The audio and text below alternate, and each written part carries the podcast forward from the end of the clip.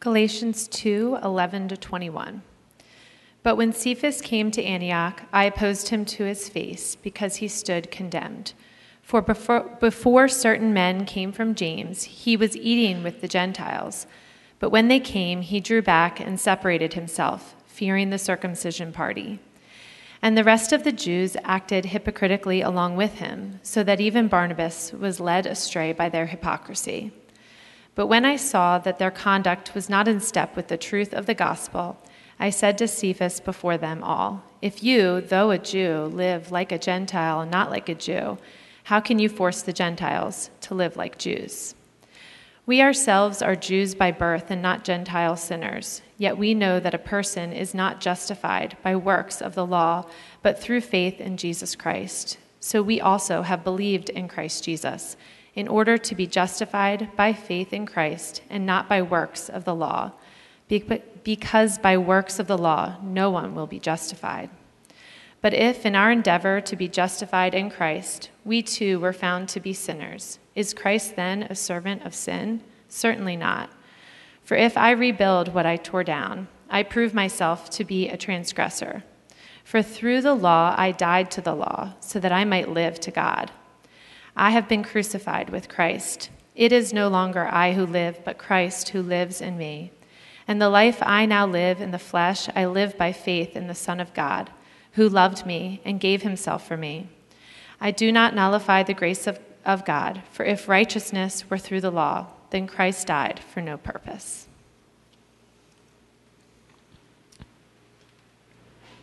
Thank you, Eli, for reading a couple things even before we dive in. That passage, there are so many amazing things in that passage, and some of which are probably familiar to you, certainly if you've heard God's word, and some of which may not be. But I just want to encourage you because what, when we read a passage like that, one, one challenge could be it's hard to understand how all the parts connect.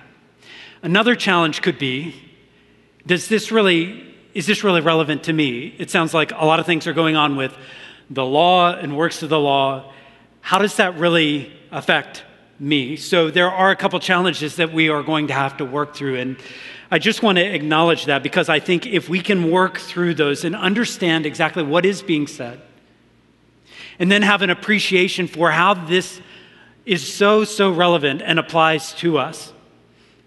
And I think God has a lot of things to teach us. And and more than just information that our head can absorb, my prayer is like our heart gets moved in some different directions because of today. I'm grateful for Eli reading. We've been working through the book of Galatians, and I'm, I'm going to give you a few key words to really focus in on, on this passage. So maybe that helps a little bit as we follow the train of thought of Paul, which is really following the train of thought of the Holy Spirit who gave those words to Paul.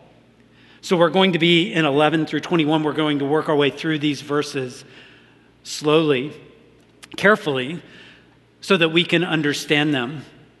We're going to tuck away several words. And the first word that I want you to tuck away here to understand this passage is the word confrontation.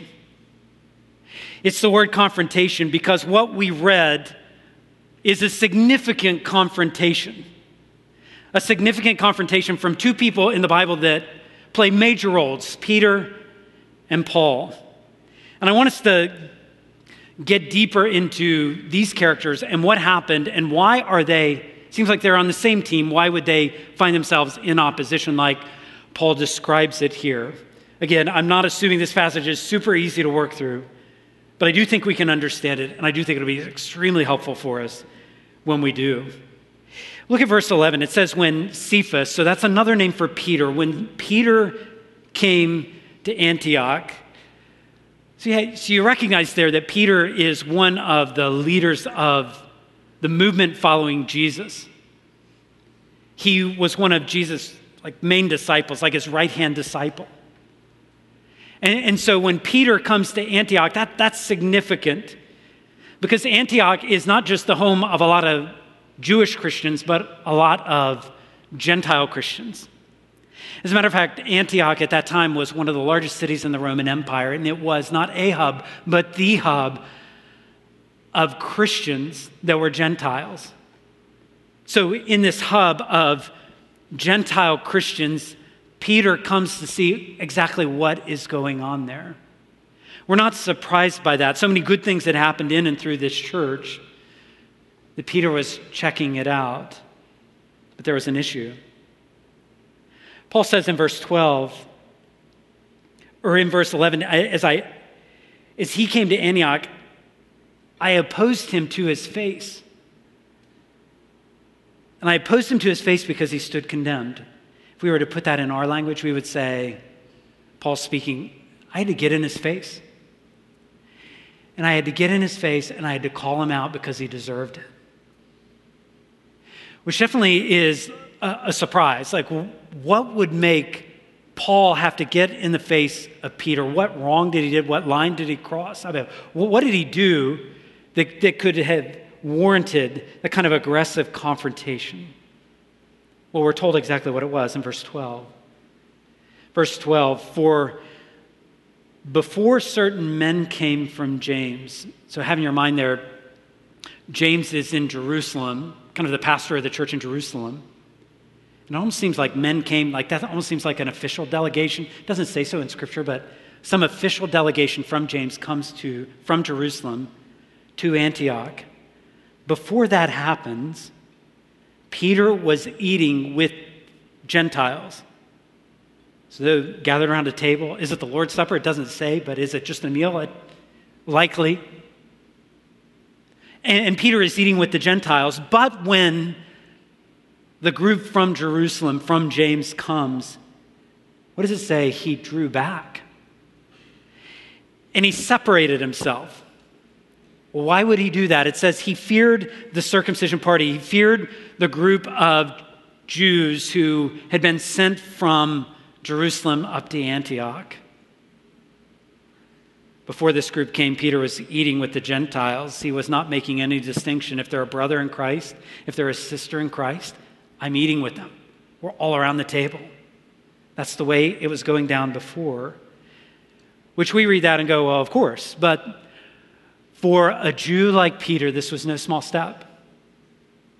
Because you go back in the first two thirds of your Bible, there is great concern expressed in the Old Testament. In the Old Covenant, there's great concern expressed for getting kind of intermixed and contaminated by idol worship.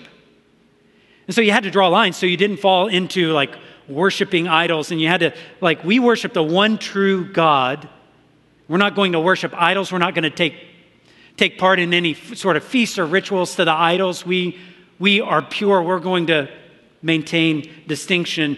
So much so that tradition built up over time. Sometimes religion and tradition get intertwined, don't they? And the tradition began to get so intertwined with this whole operation of like, not only are we going to try to avoid idols, but you know what? The best practice build a big fence and decide you are you're not going to even eat with Gentiles.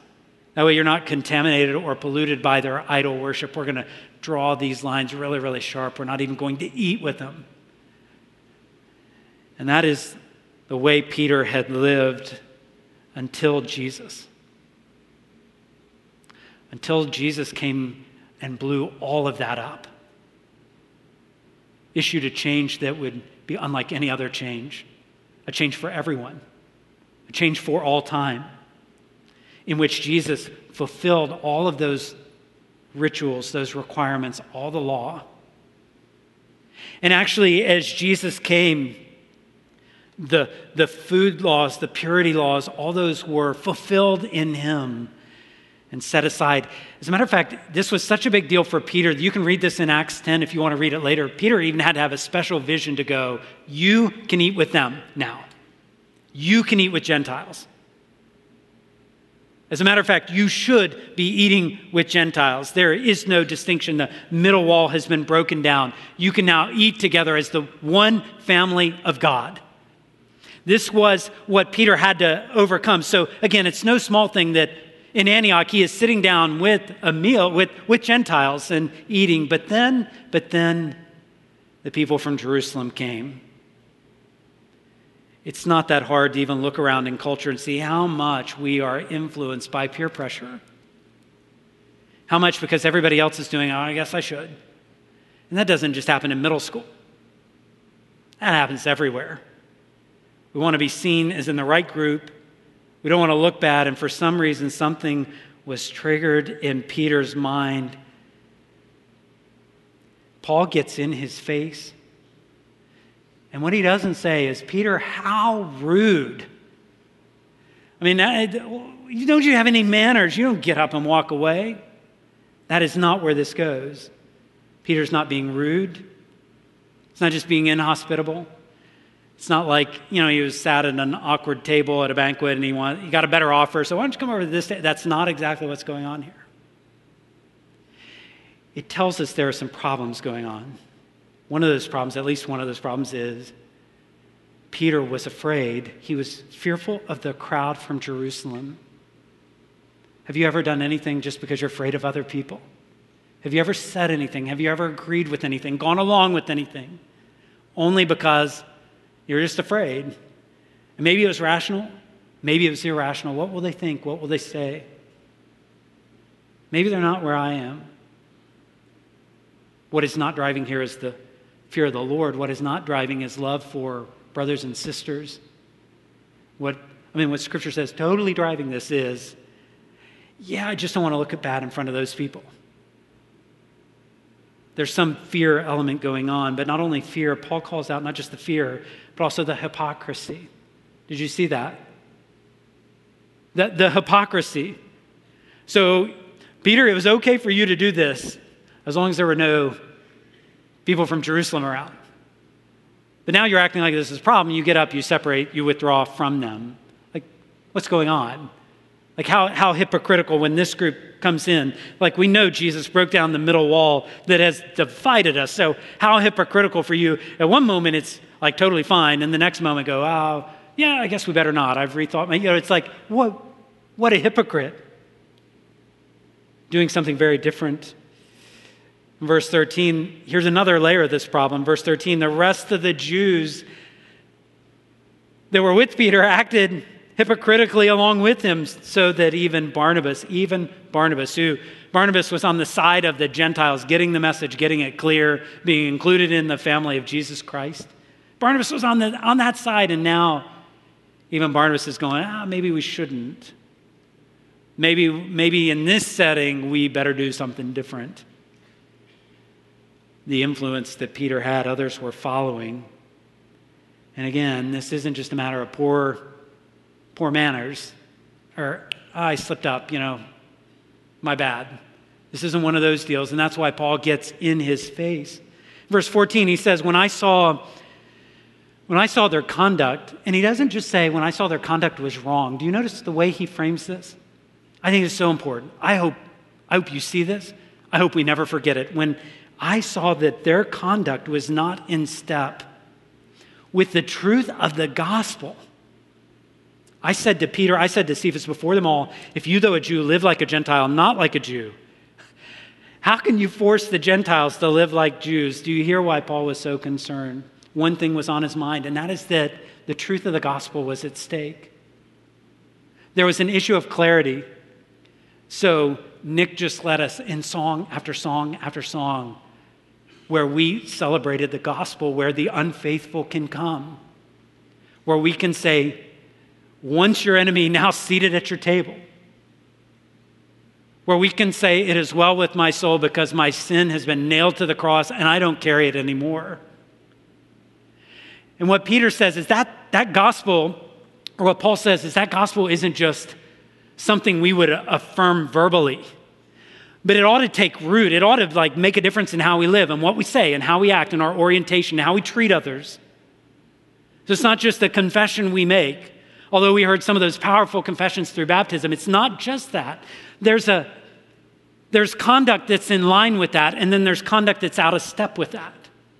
There's ways and choices we make which show I am living in line with the gospel. And then there are other steps we make where we make it unclear, we make it un, un, not, not, so, uh, not so real to people's lives. And Paul says what's going on here is not a personality thing. I got in Peter's face because I didn't like how he was. It's not that, it's a gospel issue. if you're new or new ish to Christianity, we will say the word gospel a lot. We will talk about the good news a lot. And unfortunately, sometimes we don't always define it as clearly as we should. Because of that, sometimes people think Christianity is all about, you know, just trying to be the best person, person you can be and, and trying to do your best. And hopefully that's true most of the time of us. When Paul is saying, Peter, you're not walking in line, in step with the gospel, the gospel there is the core of Christianity. It's an announcement that Christ has come, that God has come into this world, that Jesus is born. We sang about that a minute ago. We were in our sins, we were dead without hope and without life. We deserve the wrath of God because of all the wrong things we've done. And Jesus went to the cross for our sins so that we, we would not pay for them eternally apart from God, but He paid for them for us. And He rose again to give us an entirely new life. That changes things. Nothing can be the same. This is the gospel. And that makes a difference how you live. Like once your enemy, now seated at the table, and we recognize so if we're in Christ, all of us are seated around this table. We're reconciled together, we're adopted together. We're part of this family. Yes, you individually. Yes, you individually but all of us. And that should make a difference in how we treat each other. So that's the question.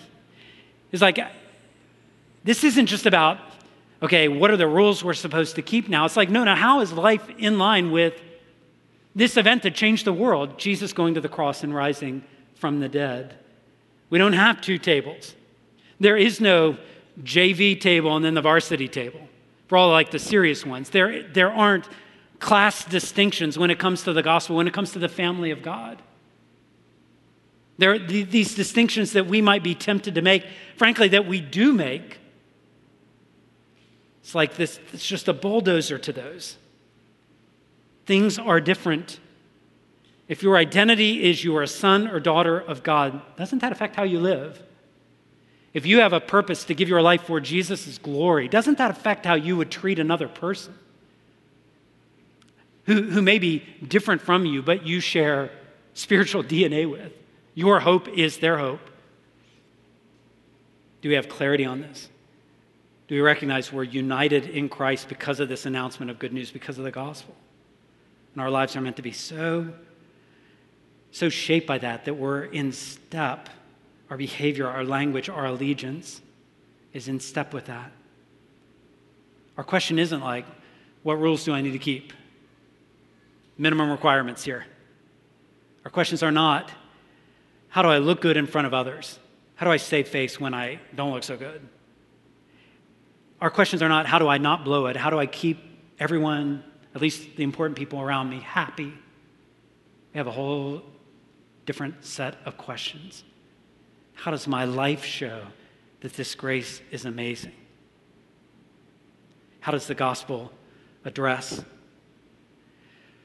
Oh, the petty frustrations I have and the way I want to take it out on somebody. How does the gospel address the prejudice, a racist inclination of our heart? It says, wait a minute, we all were undeserving. How do you think, and in what way are you superior to another person? Grace is always a mismatch between the giver and the recipient here for all of us. So when we, we take steps out of step with the gospel, this is exactly what's being called upon here conduct in step with the gospel. So there's a confrontation, but let's keep following what Paul talks about next, because it's not just a confrontation. The confrontation leads to an explanation. The confrontation, the Paul aggressive confrontation, leads to an explanation explanation. And some of these verses are so critical, but they're also not the easiest to follow and kind of follow the train of thought. But I, but I want to work through this explanation, and maybe with a paraphrase. Uh, much of this I picked up by a New Testament scholar named John Barclay. But I, I want to work through, hopefully, and hopefully a paraphrase can shine the flashlight on what's already there for you to see it in verse 15. It almost is like Paul is continuing a conversation with Peter So he's, he's rebuked him, but now it's almost like he's saying, We. Is this a continuing of the conversation? Peter, we ourselves are Jews by birth. And we're not Gentile. I wonder if, if there was the convention in, in, like we have in our language, to say Gentile sinners. To kind of put that in quotes. What he's saying is, you and I, Peter, we're Jews. And we've grown up thinking, we've grown up thinking we're categorically distinct from the Gentile sinners. And frankly, if you think you're distinct from, you think you're better, you're better than those Gentile sinners. This has our, been our mindset, but Peter, you know something's changed.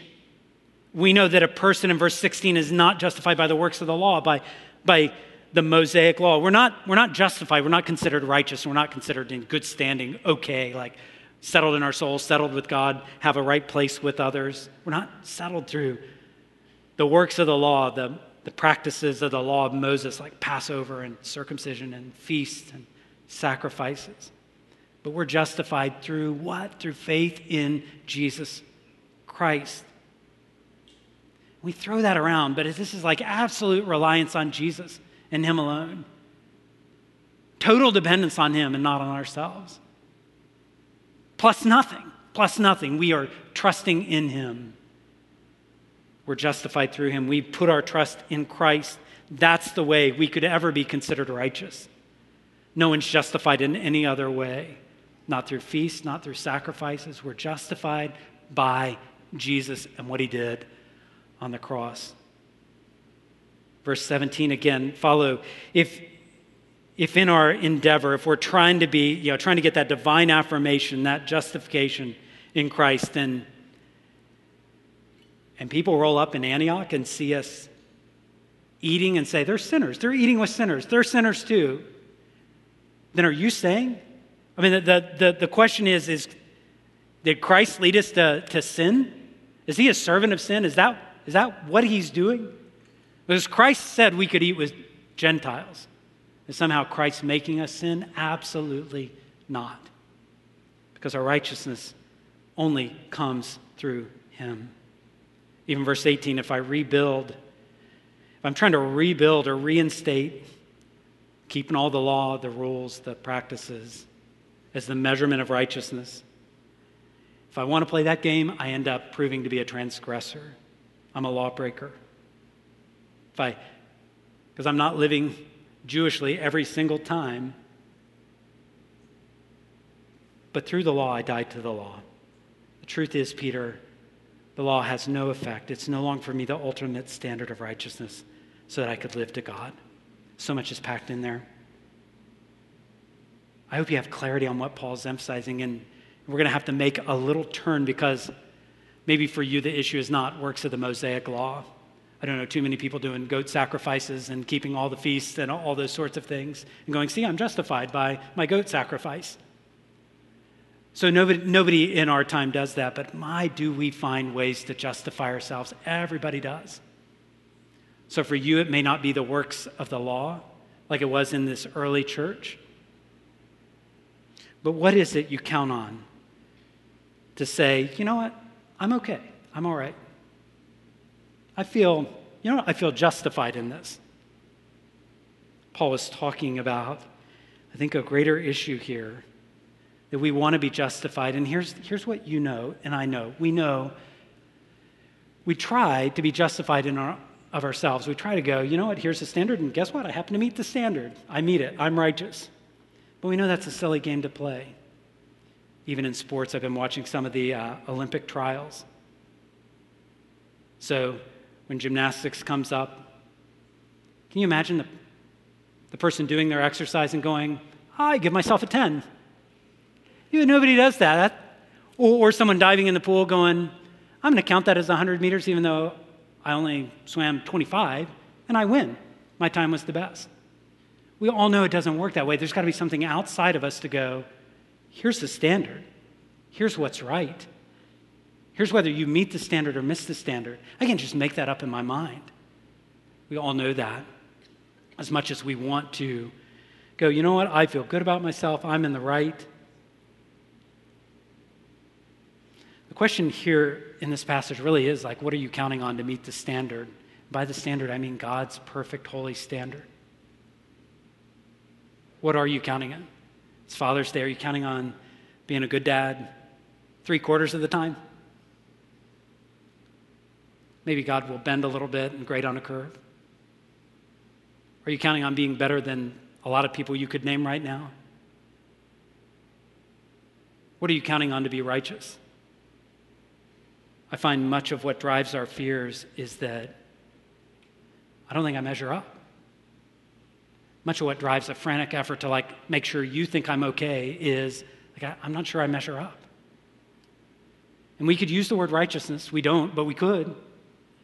We could talk about like I'm justified because I've got X amount in the bank account. My family is, you know, is relatively nice. My house is like okay. I've, I've had a good career. I've, I've tried to be a nice person. I've tried to be a good human being, and I've, I've tried all these things. And, and I have Jesus too, and there's that.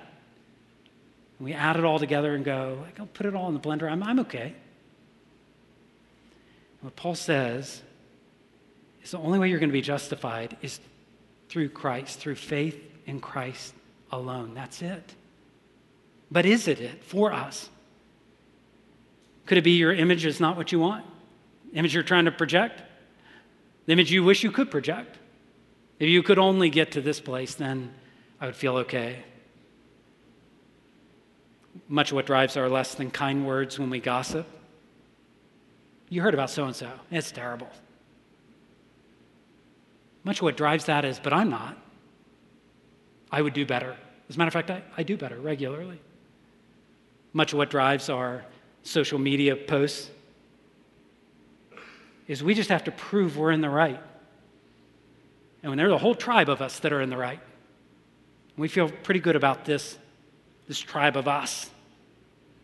That though everybody else is doing wrong, we're in the right. Galatians just hammers this message home. You are only righteous by faith in Christ. It's powerful. And this is going to take a lifetime to work out. And just when I think, like, okay, I'm really resting in Christ, I'm like, nope. Because the Lord, like, something else touches something I care about, and I go, I've got to have that too. And Jesus, of course, but that too. Galatians here in, verse, in chapter 2, we start with a confrontation and we go to an explanation, but it, it keeps building. And I love the way this chapter ends. It's almost like Paul drawing us into some of the, the mechanics of how, how things work here. The explanation actually leads to a vision of what life is all about. So not only do I have a confrontation that leads to an explanation, but it gives a vision of what life is all about in these last verses, especially verse 20. So if ever there was a verse to memorize or write on an index card and meditate on and chew on, it would be verse 20. Paul says, I have been crucified with Christ, is so much in there. I mean, my goodness, when we're talking about the crucifixion of our Lord and Savior, and Paul could say, My old self died with Christ on that cross and then can say, It is I, no longer I who live, but Christ lives in me. My new self has been reconstituted. like Christ is alive in me. This is not the same. I'm, I'm new. Christ lives in me now. And yet he also says, In the life I now live in the flesh, I live by faith in the Son of God. So I'm living in the flesh. I have weaknesses and I, I have limits because I'm in the flesh. I'm, I'm human, and you are human. The life we now live We've been crucified with Christ, but we're alive. Christ is risen. We are too.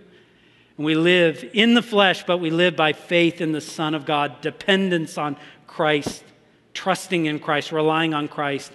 And notice the way it's characterized who loved me, the Son of God who loved me and gave himself for me. Like, I don't nullify the grace of God, I don't reject this divine gift. If righteousness came through the law, then why was Christ dying? If we could achieve it on our own, what was he doing on the cross? It doesn't come that way. It comes only through Christ. Close our time. There's so much in those verses. And some of you, this is your life verse. This is the way you envision your whole life, and that's so important. But to close our time today, I at least wanted to leave you with a few observations. Just some things to chew on, some things to think about, especially in light of verse 20 there.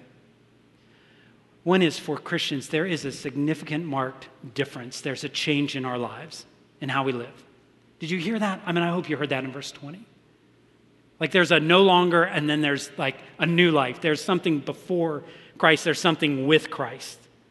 The life before Christ is dead. We're, we're not the same, we're different. And this is over and over again. This isn't just Galatians 2, this is all over the Bible. It talks about going from death to life, from darkness to light, from being an enemy to being a friend, from going from no hope to having hope, from going from relying on yourself to trusting totally in Jesus, from rebellion to obedience. If you're unsure whether like there's been this marked change, it would be worth your time to talk to someone. Maybe, maybe even before you leave today. Maybe you say, I don't have that dramatic conversion, but there, there's a marked difference for those who are with Christ. It shows up, it can't help but show up. And then I also, in this passage, I notice Paul is okay with the tension of talking kind of a, on two sides of them. Did you notice he said, I died, but I'm alive? Actually, it's Christ that lives, but I live. Paul's not playing word games. This isn't nonsense. This isn't visualization techniques that he's trying to master. He's okay with the tension to say, with Christ I died, and yet I'm alive. Christ is living, yet I am living in the flesh. It's not as if he's saying, no longer call me Paul, just call me Jesus. I have no personality.